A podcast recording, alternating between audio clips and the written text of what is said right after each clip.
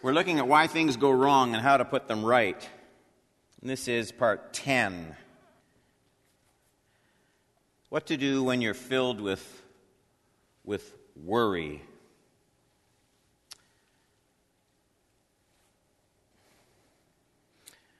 When you think of the problems that we face, problems of our own making, it's easy to think of external things that can go wrong, bad situations that can arise. And sometimes things that take place deeply inside our own skin, but can be terribly destructive to our walk with Christ. They can be viewed as just um, purely psychological. In other words, not carrying spiritual weight or spiritual significance or somehow in any way practically tied to our Christian walk. I'm not talking now about medical conditions like clinical depression and those kind of things. I'm talking about, about worry. And it's easy to think that these inward battles are somehow either beyond God's reach, just sort of something you have to live with, or not particularly the kind of stuff that He's interested in. But the Bible does address the subject. Uh, God has given us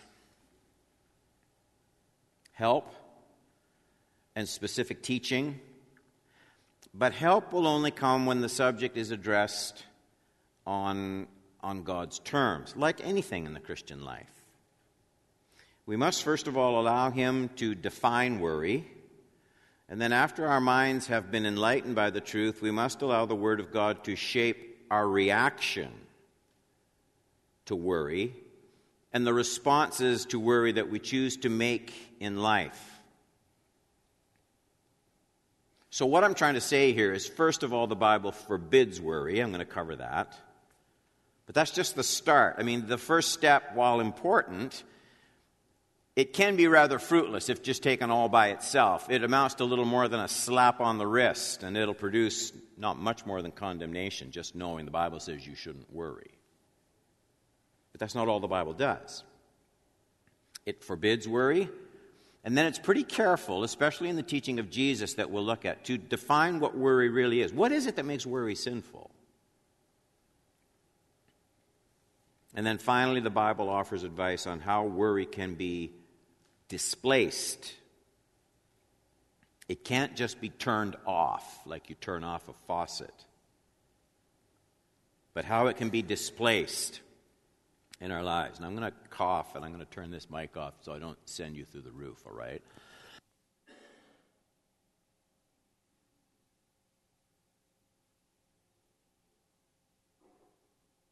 Wallow with the mic on, it can be really interesting.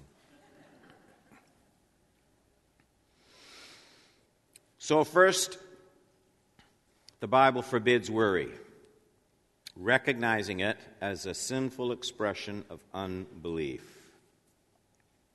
That's the first step to dealing scripturally with worry.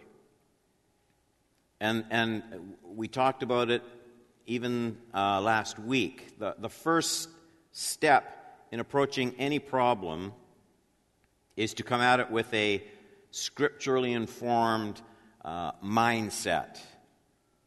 And the very first step to solving any problem scripturally, especially one that's as slippery to define as worry, it's to make certain that we're making a Christian approach to the problem.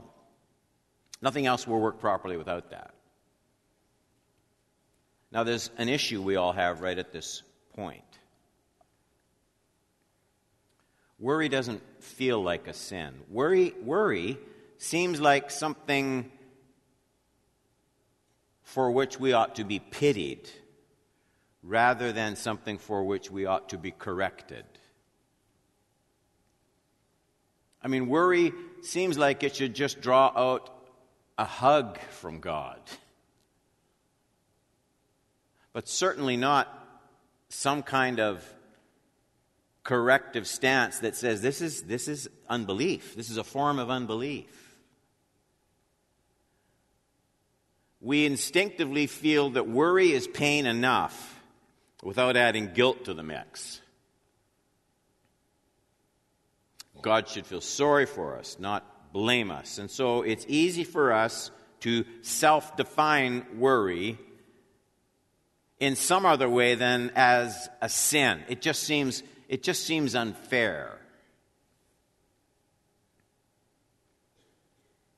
And as you walk with Christ over the years, you, you slowly, it takes all of us a long time, it, it dawns on us that we will always get into trouble when we try to be more compassionate than God.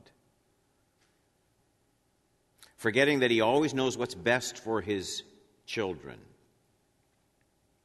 And we need to pause and stop and come to this realization that when Father God defines my worry as sinful, it is not condemning, it is the most hopeful thing I can ever hear. If worry is a sin, there is provision for sin. I can rest in the fact that God has already made abundant provision for both the cleansing and the overcoming of sin in all of its forms. That's what we believe, is it not? This is what the atonement does it cleanses us from all sin.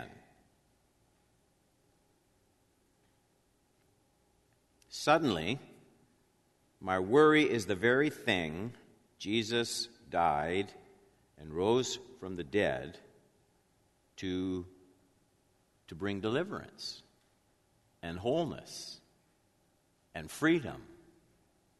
And so the rich biblical theology of redemption means there is an answer to all sin and if worry is a sin, then there's an answer to worry in the cross. Everybody follow me that far? There's an answer to worry in the cross. So, that's the first step.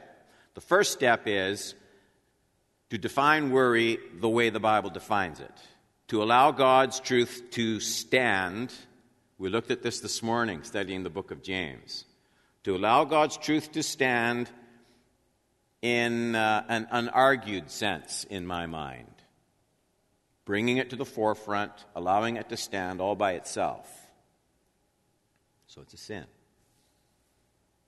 Then the scriptures, point number two, they show us why worry is a sin. And the text I want to look at for just a minute is Matthew 6, 25 to 34. Matthew 6, 25 to 34. Therefore, I tell you,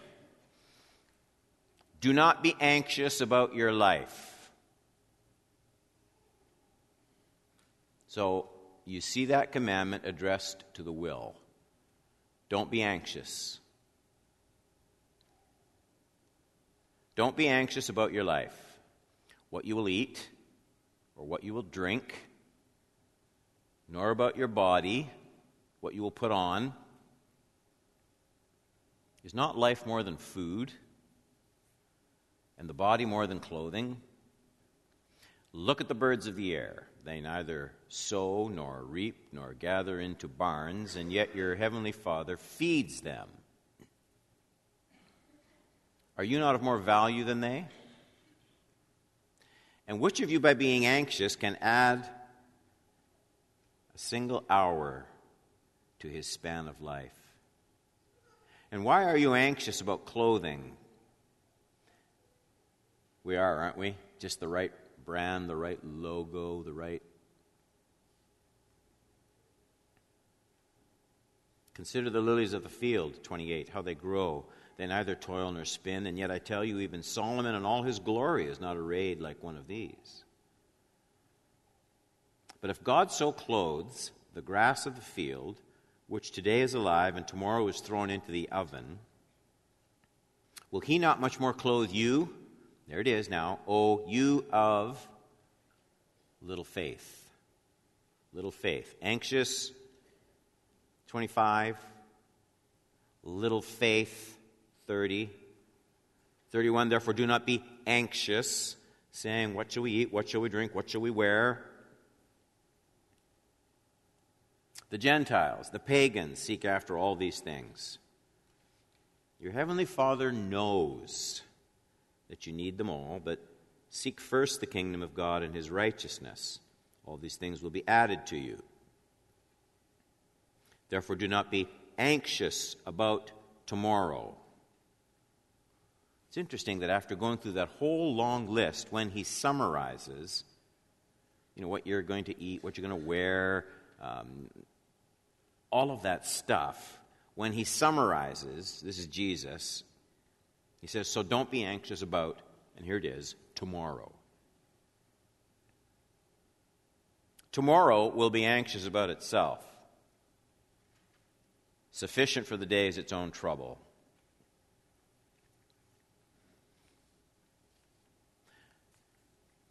Worry, essentially, is defined in terms of who rules your life. And I want to tell you where I get that. You'll notice the first three words of verse 25, the text we read, therefore I tell you, therefore, therefore I tell you. And those words set up the entire teaching. And what they do is they look back, therefore, looks back to verse 24. Verse 24 says, No one can serve two masters. Either he will hate the one and love the other, or he will be devoted to the one and despise the other. You cannot serve God and money. Therefore, I tell you, do not be anxious about your life. And we're meant to see the connection. We're meant to see the connection. Worry comes from uh, linking my life up with, with the wrong master. Whatever, whatever confession my lips make, whatever I, what I sing or say in church, and however high I raise my hands, my heart will reveal my true master. My heart will be revealed by the things I worry about. In other words, the outward fruit of worry reveals the inward root. Fruit, root. The outward fruit of worry reveals the inward root of my heart's attention. What, what, what, is, what is my inward self occupied with? That's what worry reveals. Look at some of the causes in these verses. A, I'll be filled with worry if I place the material above the spiritual. That's in 25, 26, and 31. Do not be anxious about your life. It talks about what you're going to eat, what you're going to drink, what you're going to put on. Look at the birds of the air. They neither sow nor reap nor gather into barns. 31. Don't be anxious, saying, What shall we eat? What shall we drink? What shall we wear? The, the material stuff of life. Now, none of us admits to putting the material above the spiritual. None of us admits it because we know we're not supposed to. We know it wouldn't be acceptable. But Jesus seems to be saying the real test isn't my confession.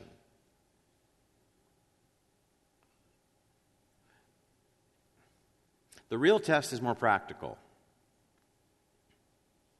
If you couldn't make a nickel next week, or you couldn't read God's Word next week, which would you miss more?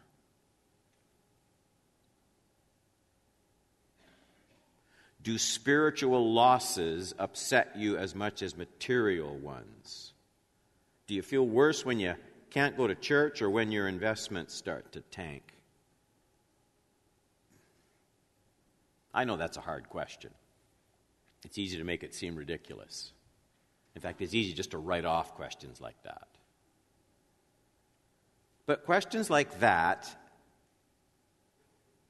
have to at least get some consideration. In essence, they will reveal the master of my life. If I make material gain my master, Jesus is saying, my life will undeniably, uncontrollably be filled with worry. There is simply no way around it. I'll be filled with worry when I place the material above the spiritual. B, I will be filled with worry if I focus my life on the wrong day 34 of Matthew 6. Therefore, do not be anxious about tomorrow. Tomorrow will be anxious about itself. It's going to get here, it's going to have its own stuff, and that's the time to face it. Sufficient for the day, that's now, is its own trouble. You weren't designed to carry more than today's troubles.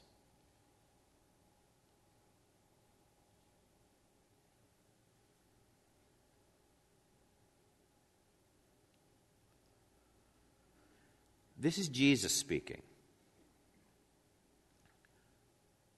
I know that seems obvious, but what it means is he is never wrong.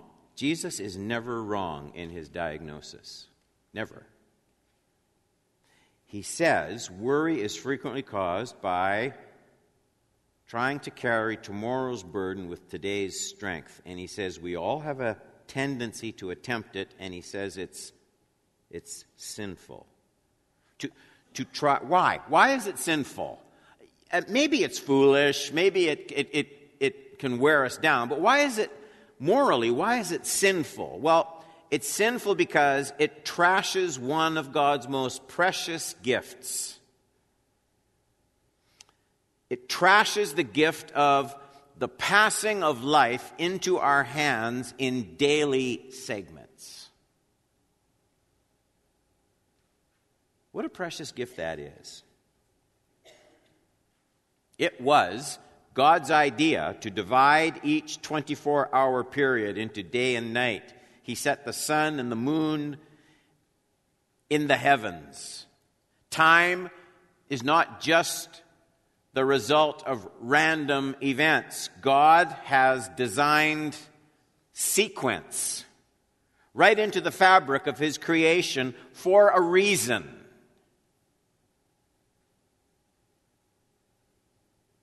Living in today is one way of recognizing the preciousness of life.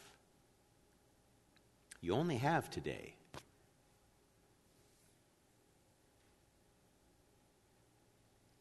I'm, already, I'm making plans. Renee and I are going to go away for a week. And we sit and we talk about it like we're sure it's going to happen. And the truth is, we don't have tomorrow. Not one of us has tomorrow. Not yet we may never get it. To grasp for tomorrow now not only ignores the precious gift from God's hand of today, but it is also the height of arrogance, the height of presumption. It, it makes, it puts sovereignty in my lap instead of in God's hand. That's the sin of it. Do you remember how James addressed the subject? We'll get there on Sunday mornings, you know, in 2027 or something. James 4 13 to 16. Come now, you who say, come now doesn't mean come with me, it means come on. Get real. That's what it means. Come now, you who say, today or tomorrow we will go to such and such a town, spend a year there, and trade and make profit. You don't even know what tomorrow's going to bring. Dawn, what is your life? Let me tell you. You're a mist that appears for a little time and then vanishes. You drive early in the morning. It's pretty, isn't it? Go by the highway and there's maybe a, a low spot, a valley, and it's real early in the morning before the sun gets up and burns it off, and it's just white haze in the valley. But if it's August or July, you come back at 3 in the afternoon. Where did it go? It's just gone. Nobody heard it, nobody saw it, nobody thought of it. It's just gone. James says, Don, that's you. That's you.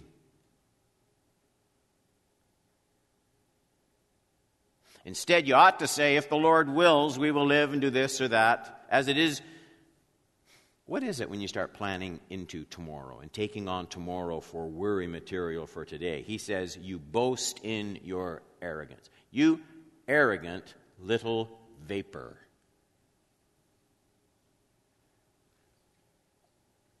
All such boasting is foolish? No, evil. Evil.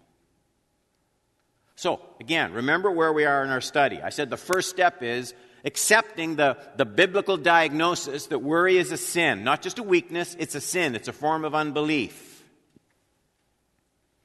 It's a sin because it's usually geared to the future, the material, first of all, and the future. and the future isn't yours yet. The future belongs to God.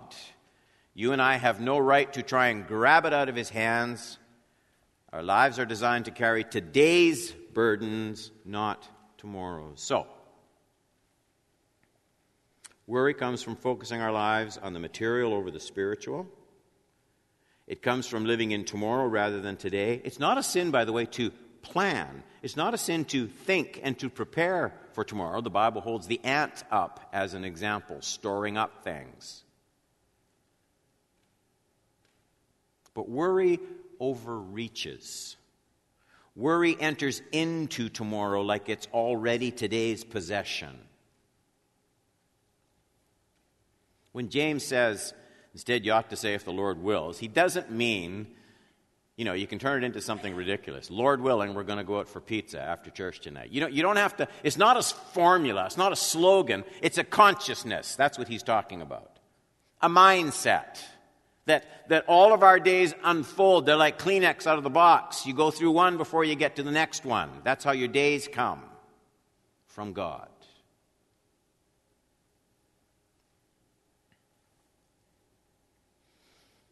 The material, tomorrow. The third thing, my life will be filled with worry if I fail to accept the things I cannot change.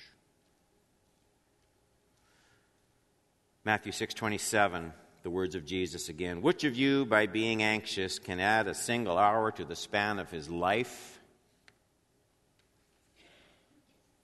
Another one, add a cubit to your height, 18 inches. This, this is such an accurate picture of worry. It's, it's sinful because it's useless. It squanders God given strength and resources. God gave you strength and resources to do His will today, and that strength shouldn't be used up on things you can't change about the future. Worry is a sin because it, it throws away energy for today's opportunities. That's the sin of worry. It wastes the gas in the tank without going anywhere.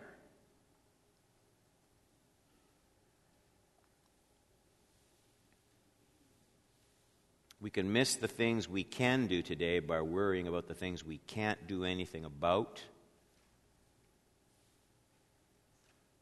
That's the whole point of verse 34. Don't be anxious about tomorrow. Tomorrow will be anxious for itself. Sufficient for the day. You have enough to do today. There are battles to be fought today. There's progress of soul to be won today. There are people in need to be helped today. There is heaven to be pursued today. How foolish, given all of the eternal issues to be pondered and settled and sorted out and labored for every day to sit in a chair and plan how I can make my body one cubit taller. Are you kidding me? Jesus is saying. I knew a guy that went to one of those faith healers, you know, that slap you in the chair and they bang your heels together and they usually tell you one leg is a quarter of an inch longer than the other and they're going to lengthen it. I had a buddy in Bible school that went and they pushed him in a chair and they banged his heels together and said, What would you like me to do? And he said, I'd like them both about eight inches longer. I'm too short. And it, they, it didn't work.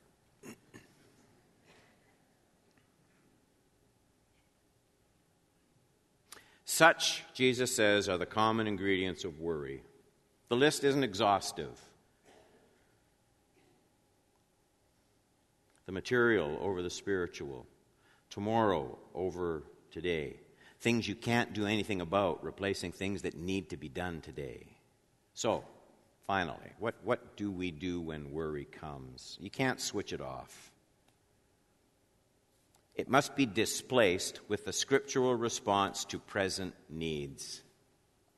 Have you ever had that happen where you're, you're deeply concerned and at rest about something and, and some well meaning person, they're not trying to be mean. They come up to you and they put their arm around you and they say, Don't worry about it. But, like, does that help? My experience is it doesn't very much. If you felt you could simply choose not to worry, if you could just throw a switch, you would. But that's precisely the problem. Worry, the kind of stuff that keeps you up at night, it feels uncontrollable. Worry always feels uncontrollable. Always. But let's look at it carefully. The Greek word for worry, by the way, literally means to rip or to tear apart. Just hold that in your mind just for a second. To rip or tear apart. Think about that for a minute. You can see the truth of that definition in the things we just looked at. Those three issues. The pursuit of the material over the spiritual. Jesus says, two masters, two kingdoms. My soul was made to only be satisfied truly with God Himself. But as I try to fill my life up and secure it with material things, I know I can't keep those things for long anyway. They're such slippery things. Moths eat them away, rust comes, thieves come, Jesus says. And so I feel my life being torn between these two masters. Worry, torn or ripped apart. Do you see it? The attempt to carry tomorrow's burdens today. So this uses uses up strength for today's service and tasks on an imaginary tomorrow that may never get here, my life's a blur somehow. I'm torn in two directions. The attempt to change things that can't be changed. Nothing is more certain to fill me with despair and a feeling of uselessness than spending a precious, God given unrepeatable day. This day is almost done. You know something about today? Midnight will come, and if we're all still here, you, you never get this day back. It is, it is absolutely gone forever. Never, ever, ever to return. And so to take that precious, precious gift of a day and use the strength that God gave me to fill that up with pleasurable service for Him on things that can't be changed, like trying to think yourself taller. It will sap time and energy and strength from the things I must be to be fruitful, the resources of my life. See, split, torn in two directions. What are the solutions?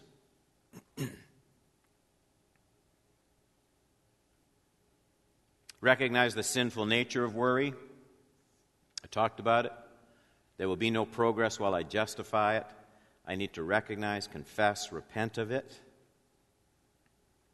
It's not negative, this step. It is scriptural and it brings healing and it brings wholeness. Secondly, fill your life with prayer and the Word of God. Remember where worry comes from. Our lives need something to reorient them away from the material concerns of this age. Philippians 4 6 to 9. Do not be anxious about anything. Okay, so that's the don't worry, but it doesn't stop there. But in everything, by prayer and supplication, with thanksgiving, let your request be made known to God. And the peace of God, which surpasses all understanding, will guard your hearts and your minds in Christ Jesus. Whatever is true, honorable, just, pure, lovely, commendable, if there's any excellence, if there's anything worthy of praise, think about these things. What you have learned and received and heard and seen in me, practice these things. The God of peace will be with you. Three, focus your energies on present responsibilities. It's not wrong to think about the future. What is sinful is to worry so much about the future that you fail to take care of the things today that will prepare your life for tomorrow. Worry is, is legitimate concern gone sour. Focus on present responsibilities. D, focus your energies on things you can do something about. If you can't change it, pray about it, leaving with, leave it with God.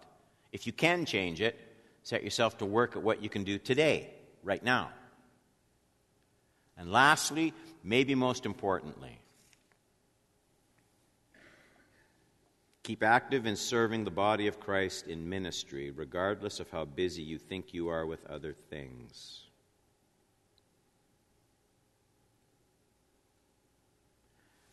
Let me just give you an observation, just my humble observation.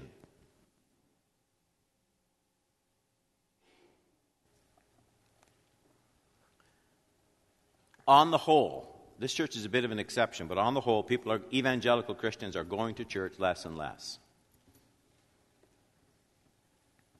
For many people, many people in this church, but for many, many people in the body of Christ, Sunday morning consists of that hour and 20 minutes in church, and they are done for the week. Morning worship, no Christian ed, no Sunday night, no midweek, no involvement in anything in the church. They come Sunday morning and they're done. And what I'm noticing is, you can take this for what it's worth. This is an age where people talk about being stressed out more than they ever did when I was a kid.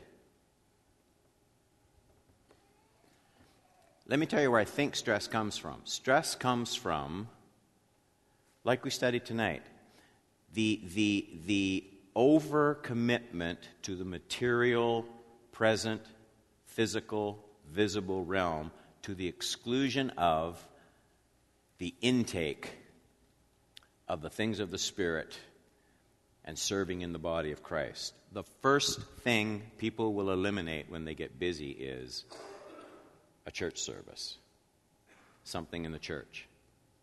And what happens is, what happens is the very thing that would help reorient their souls, that would help them to think about things that are true and lovely and Christ like. Those are the things they delete. And they're wondering why life is starting to feel tattered and ragged around the edges. If you want to do something to rid your life of worry, I don't know if anybody else is going to tell you this. You want to help rid your life of worry? Teach a Sunday school class. You want to help rid your life of worry?